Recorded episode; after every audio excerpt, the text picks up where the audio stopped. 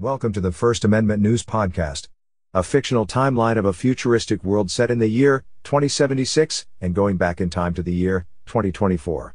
Due to a collapsed economy, the United States of America has splintered off into six separate independent entities of government, and a unified Korea has assumed superpower status and established world dominance.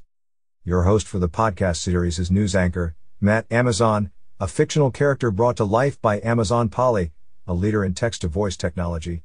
Please settle in and join us with tonight's broadcast.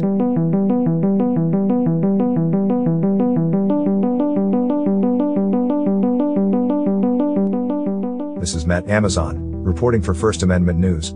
Tonight, First Amendment News continues our multi part series with an in depth look back at the historic events which have spanned the previous 50 years.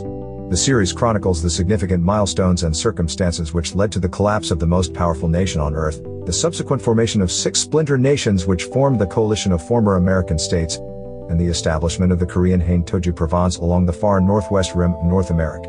Tonight's segment, Season 1, Episode 16.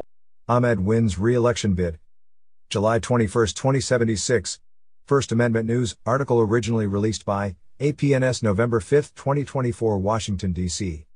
Before the sun had set behind the Honolulu skyline and the beaches of Waikiki, Halima S. Ahmed had, once again, locked her place in American history. By becoming the first woman ever elected to the office of President of the United States, President Ahmed grabbed the elusive honor which others had only hoped for in previous election battles. Along with all the other firsts which she had achieved when appointed to the office of the President back in February 2023, the newly elected president will now be in a much stronger position to push through her socially progressive agenda in the next legislative session. Ahmed came from nowhere politically when, as a freshman congresswoman, she shocked the nation by pulling off a stunning upset win, stealing the coveted position of Speaker of the House from then longtime Speaker Nora Durham, back in the winter of 2021. No one knew on that cold January evening the change in fate which had just occurred. Had she maintained her role as Madam Speaker, Nora Durham, and not Halima Ahmed, would have assumed the office of the presidency following the death of former President Nathan Coleman and the subsequent administrative removal of former President Warren Bowles, due to advanced stage 5 dementia. But instead tonight Nora Durham sat retired from public office, and largely forgotten, in the living room of her Upper East Side Manhattan apartment, while just a few blocks down the street in the Javits Center, Ahmed triumphantly claimed the victory and waved to an overflow crowd of exuberant backers as she stepped on stage to harvest the sweet fruits of a long hard campaign. Though the popular vote was extremely tight in most states, current vote counts show Ahmed has won a majority in at least 37 states, and with that majority, secured the 326 electoral college votes possessed by those states. In a bitter loss, Federalist Libertarian presidential candidate Tom Lance lost his home state of Florida and its key electoral votes to Ahmed. Additionally, Lance squandered former Federalist Libertarian Southern stronghold states of Georgia, North Carolina, Virginia, Tennessee, and Louisiana.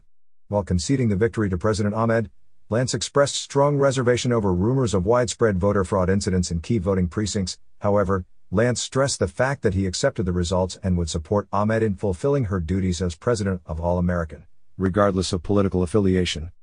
In her victory speech, Ahmed announced the American people had spoken and shown they fully embrace her domestic and foreign policies. She pledged that she would not rest until her Medicare Embrace platform, the All Are Entitled Higher Education Package, and American Jobs Plan were voted into law by the next Congress and signed by her into policy. Ahmed should be able to come through on her campaign promise as social reformers grabbed hold of her coattails, securing a healthy majority in both the Senate and House of Representatives.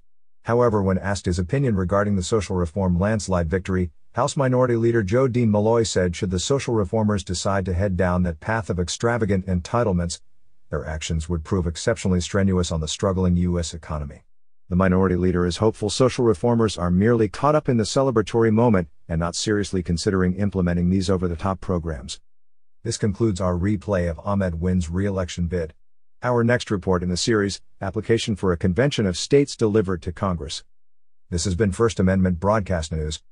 Preserving our unalienable rights defined in the First Amendment of the Constitution of the former United States of America freedom of speech and freedom of the press. First Amendment broadcast news originates from the Communications Center off the former United States Coast Guard cutter, Richard Snyder, currently anchored off the coast of Bermuda. This has been Matt Amazon reporting for First Amendment News. Good night. You have been listening to a podcast of First Amendment News. This episode was written and produced by Pop Nose. and recorded from Pop and KK's Place Studio.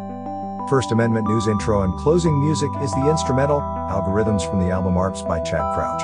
Visit Podington Bear's website at soundofpicture.com for a full listing of his music. Thank you for listening to this podcast. And please join us again for our next episode of First Amendment News.